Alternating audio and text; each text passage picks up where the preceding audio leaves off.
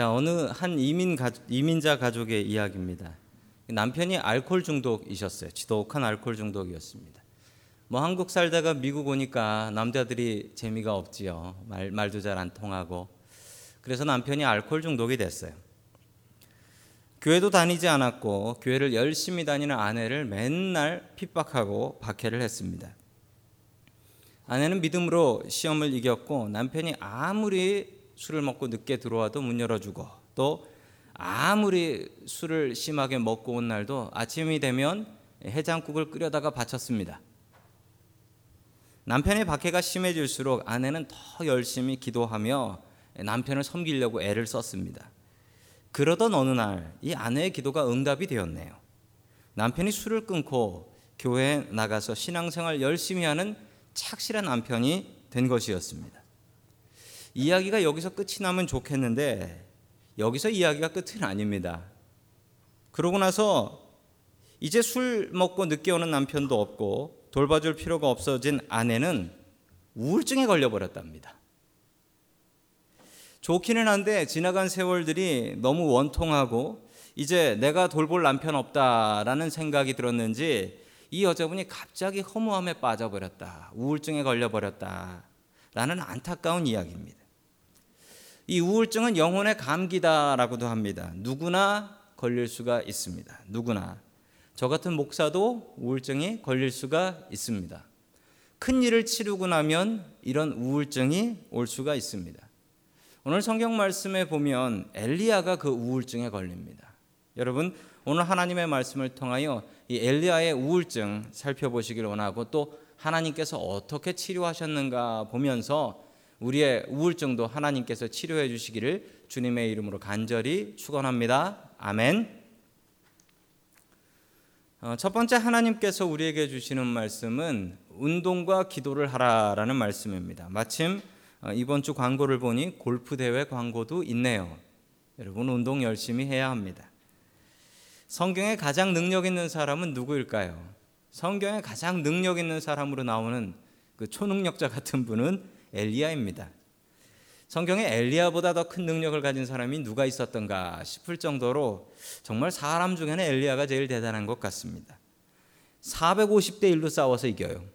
바알 선지자 450명하고 450대 1로 싸워서 이깁니다. 3년 반 동안 비가 내리지 않았는데 엘리야가 기도하니까 비가 내려요. 아, 우리에겐 지금 엘리야가 필요합니다. 이 동네 비가 안 와서.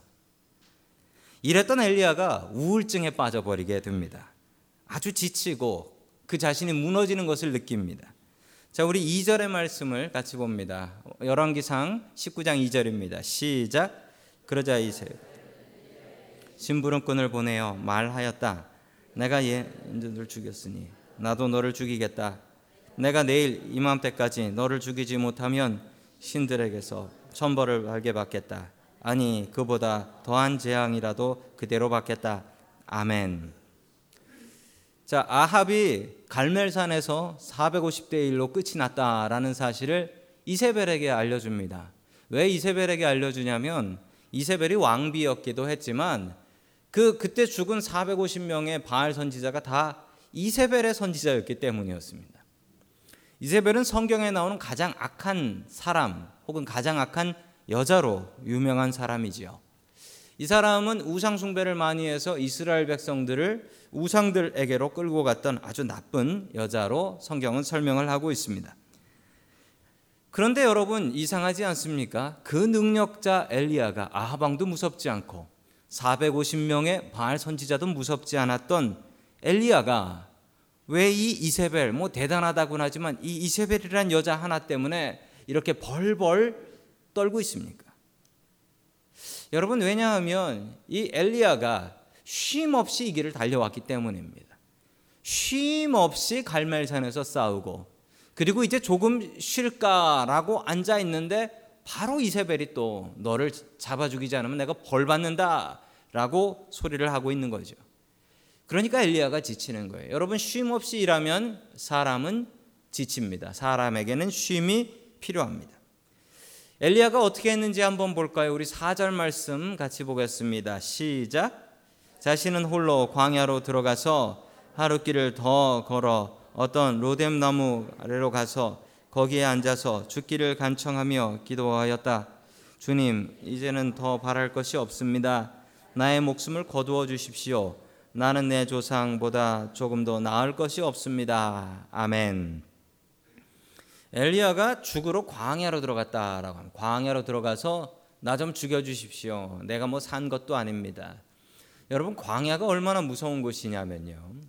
여러분 광야에서 실제로 사람들이 많이 죽습니다. 지난주에 이스라엘에서 있었던 일입니다. 이스라엘 뉴스에 나온 일인데 그 광야에 있는 그 마사다라는 곳이 있는데 그곳을 오르던 20대 여행객 하나가 발이 미끄러져 가지고 8m 밑으로 떨어졌어요. 8m 밑으로. 그런데 같이 가던 사람들이 몰랐대요. 한 시간 뒤에 어디 갔냐 찾아보니까 죽어 있더랍니다. 광야가 그렇습니다. 광야가 얼마나 무서운 곳인지 몰라요. 작년에는 집차 타고 광야로 여행 간 아버지와 아들이 있었는데 그 지프가 고장이 났습니다. 아버지가 아들에게 너 여기 남아 있어라. 내가 가서 도움을 청해 보마. 나가서 한 시간 만에 죽었습니다. 광야가 얼마나 더운 곳이고 얼마나 험한 곳인지를 잘 알 수 있는 일입니다. 엘리야가 광야로 도망가는데 여러분 그가 도망간 게 화면에 지도로 나와 있습니다. 한번 보시겠습니까? 갈멜산 위에서 450대 1로 싸워서 이기고 비가 내렸습니다. 그리고 이스르엘이라는 곳으로 이동을 하지요. 그 이스르엘에서 이동을 했는데 거기서 이 이세벨의 이야기를 듣습니다. 너를 죽이기 전에 내가 먹지도 않고 벌 받겠다라고 얘기하니까 냅다 엘리야가 도망을 가는데 남쪽으로 도망가지요. 남쪽으로 쭉 도망가서 어디로 갑니까? 부엘세바라는 곳으로 갑니다. 여러분 남쪽으로 도망갔겠거니 생각하시지만 여러분 저 지도를 아시는 분들은 아십니다. 부엘세바는 다른 나라입니다. 다른 나라예요.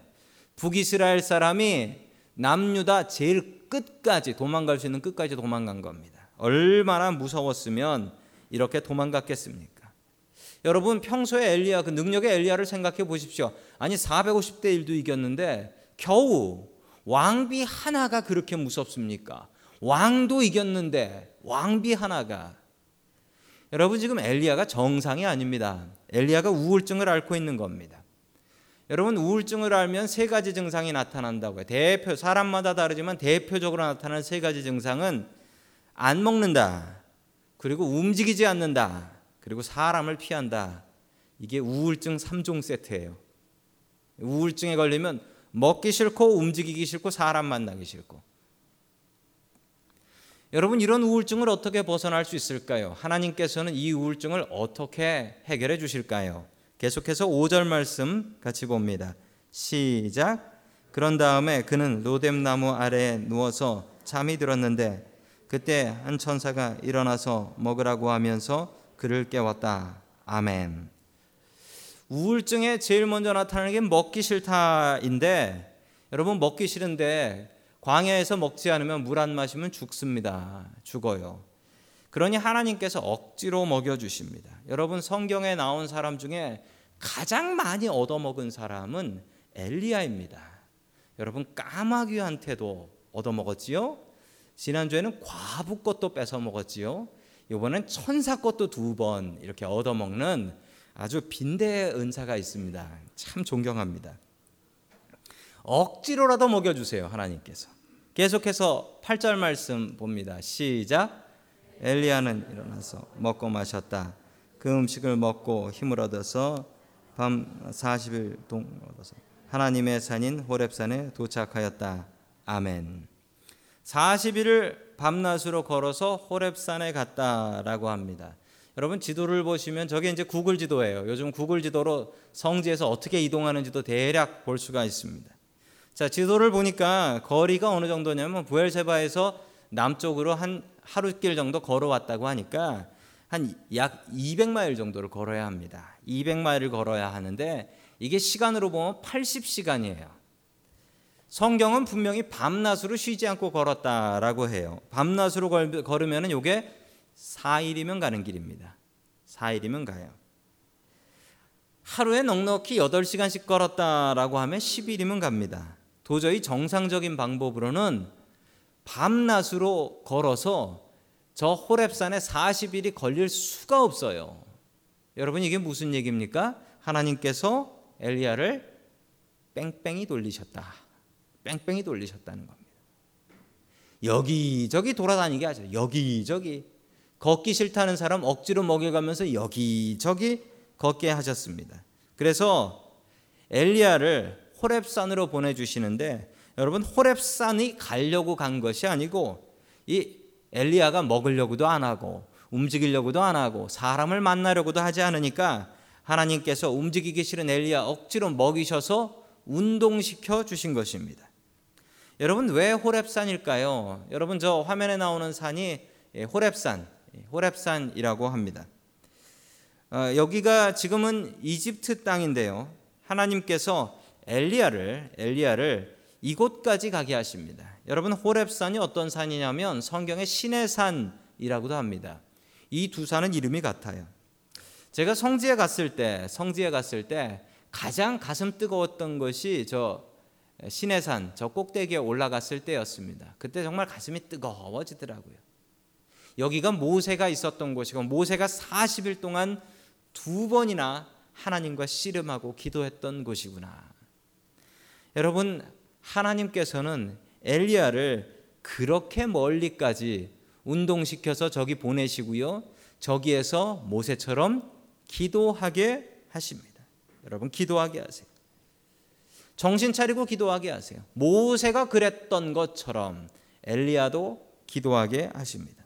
여러분 사람한테는 두 가지 운동이 필요하다고 합니다. 첫 번째 운동은 여러분 몸의 운동이에요. 몸의 운동. 어떤 분들은 축구하시고 어떤 분들은 골프 치시고 어떤 분들은 걸어 다니시고 어떤 분들은 숨쉬기 운동하시고 이러는 것처럼 운동하는 거예요. 또 하나의 운동이 있습니다. 우리의 영혼을 위한 우리의 스피릿을 위한 운동이 있습니다. 그것은 기도입니다. 운동을 열심히 하면 알통이 생깁니다. 근육이 생겨요. 여러분 기도를 열심히 하면 근육이 생길까요? 우리의 영혼에 근육이 생깁니다. 기도를 열심히 하면 우리의 영혼이 강해집니다. 그래서 어지간한 시험에 잘 아프지 않습니다. 운동을 열심히 하면 몸이 안 아픈 것처럼 그렇습니다. 여러분 중요한 사실은 우리 크리스찬들은 이 두 가지 운동을 다 해야 되는 사람이라는 사실입니다. 게다가 균형 있게 해야 합니다. 균형 있게 해야 돼요.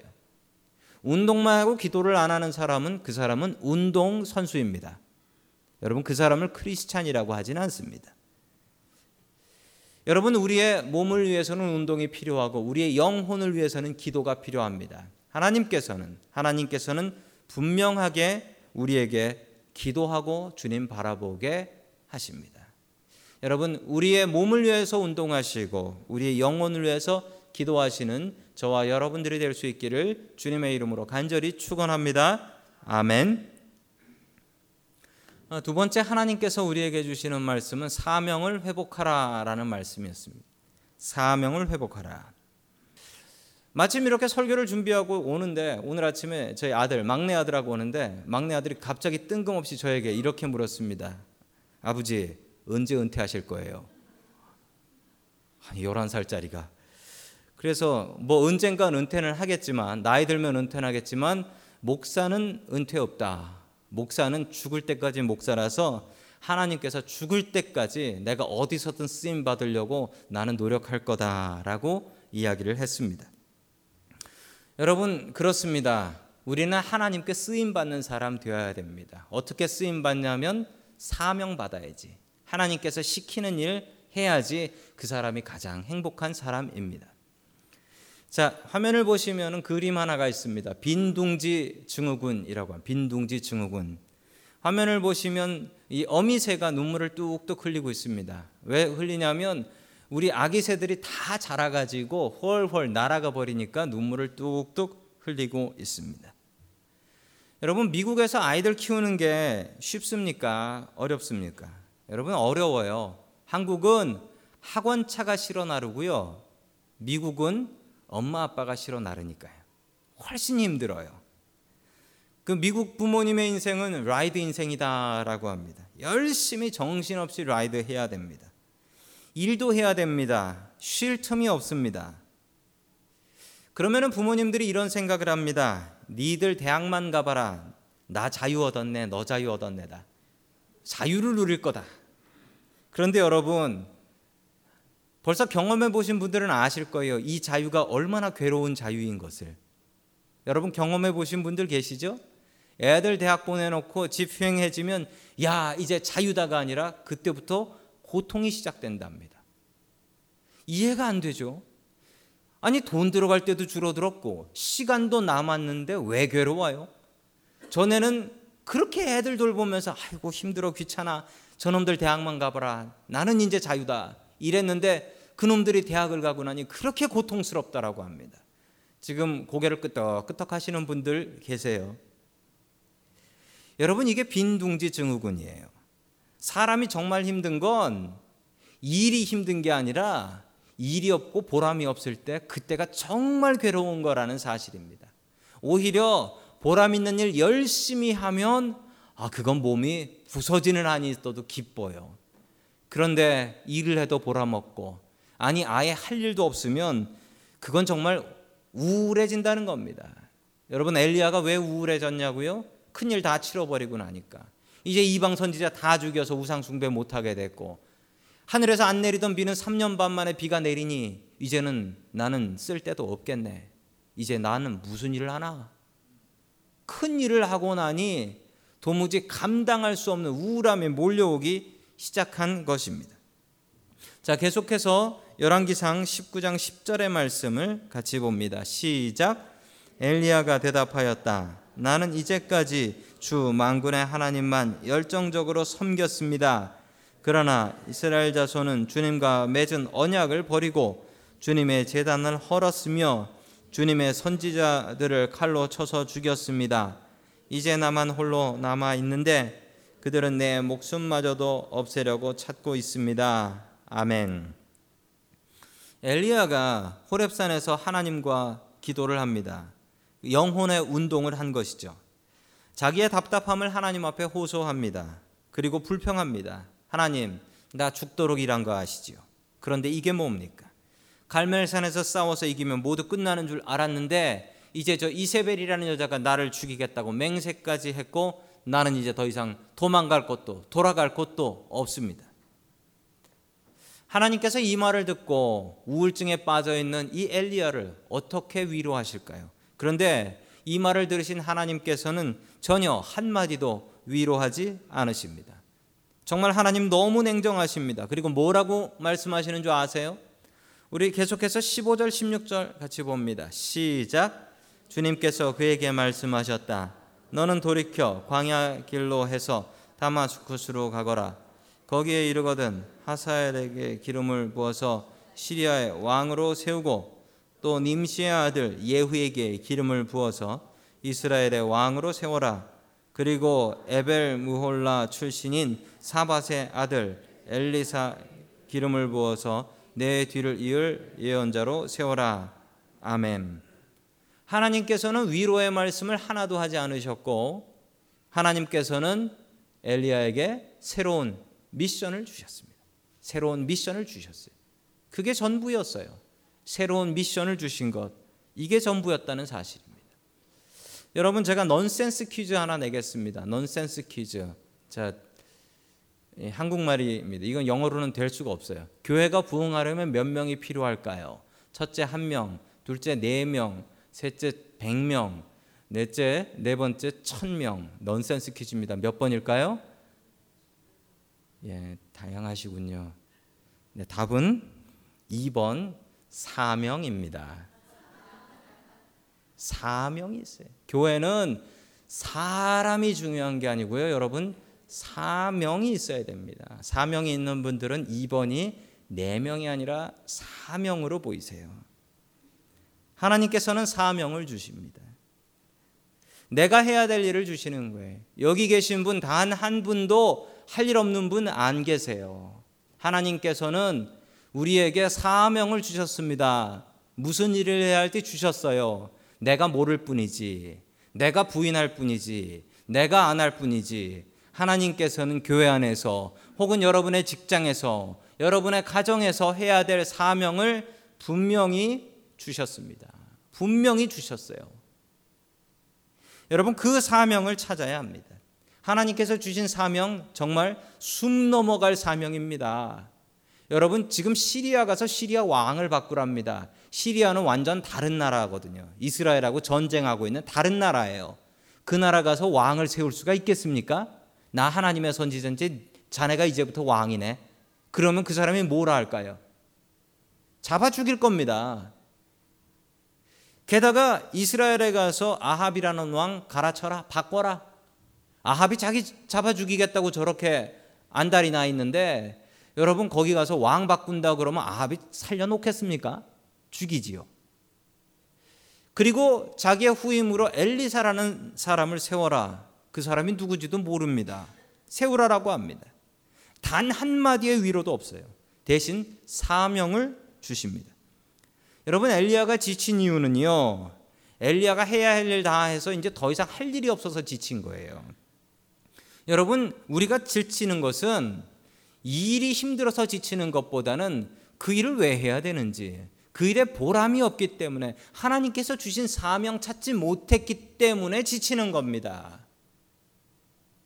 여러분 일을 찾으십시오. 일이 없으면 편하지 않습니다. 일이 있어야 편합니다. 내가 해야 될 일이 있어야 됩니다. 내가 죽기까지 하늘나라 갈 때까지 하나님 앞에 지킬 사명을 찾으셔야 됩니다. 내가 정하는 게 아니에요. 하나님, 내가 무엇을 하기를 원하십니까? 내가 교회 안에서 무엇을 하기를 원하십니까? 내가 다락방 안에서 뭘 하기를 원하세요? 하나님, 내가 우리 집에서 뭘 해야 합니까? 내가 내 직장에서 무엇을 해야 합니까? 여러분 찾으십시오. 안 찾고 하나님 앞에 갔다가 너 내가 시킨 일 안 하고 뭐 하고 왔냐라고 책망 들을 수 있습니다. 어떤 두 목사님이 계셨습니다. 미국에서는 65세 은퇴하면 연금이 나옵니다. 뭐 저희 교단도 그렇고요. 어, 두 목사님께서 열심히 목회하시다가 은퇴를 하셨습니다. 한 분은 목회하고 은퇴하셔서 아유 지쳐가지고 나는 이제 은퇴하고 나면 이제 본인 다녔던 교회도 못 다니니까 나는 교회를 떠나서 멀리 가서 플로리다에 집을 사가지고 그것도 골프장 옆에 있는 집을 사가지고 죽을 때까지 골프 치다 갈 거야. 자, 그 마음으로 플로리다 가셔서 집을 사셔가지고 골프 치면서 사셨습니다. 그런데 다른 목사님 한 분은 내가 그렇게 살 수는 없고 평생 목사의 사명 잘 감당해야겠다라는 마음으로 아프리카에 갔었습니다. 아프리카에 가셔서 영어 가르쳐 주시면서 선교하셨습니다. 얼마 뒤에 이 두 분이 모두 다 돌아가셨습니다. 아프리카에 가셨던 이분은 말라리아에 걸려서 돌아가셨고요. 골프 치던 그분은 아주 더운 날 골프 치러 나갔다가 심장마비로 돌아가셨습니다. 여러분 어떤 게 더 비극인가요? 둘 다 비극이지요. 둘 다 비극이에요. 근데 어떤 게 더 비극일까요? 저는 둘 중에 하나 고르라면 예, 플로리다에 계신 그분을 꼽고 싶습니다. 사람이 생각하기에는 아니 어떻게 저렇게 죽어라 이라고 아프리카 가서 말라리아에 걸려서 돌아가시나 생각하시겠지만 여러분 천국에서 하나님 앞에 섰을 때를 한번 생각해 볼까요? 하나님의 생각은 분명히 다르실 거예요. 여러분 저는 사명을 다하는 분이 행복하다라고 분명히 믿습니다. 엘리야가 사명을 잃어버렸을 때 우울하고 지치고 죽어버리고 싶었습니다. 그런데 하나님께서 이 우울증 3종 세트를 다 날려버리십니다. 먹기 싫은 사람 먹지로 먹이시고 움직이기 싫은 사람 40일 동안 움직이시고 그리고 만나기 싫은 사람 미션 주셔서 사람들을 만나게 하셨습니다. 하나님께서는 우리를 사명자로 불러 주셨습니다. 여러분 그 사명 잘 감당하십시오. 하나님께서는 우리에게 할 수 있는 사명을 주고 계십니다. 그 사명 찾으시고 그 사명 완수하기 위해서 최선 다하시는 저와 여러분들 될 수 있기를 주님의 이름으로 간절히 축원합니다.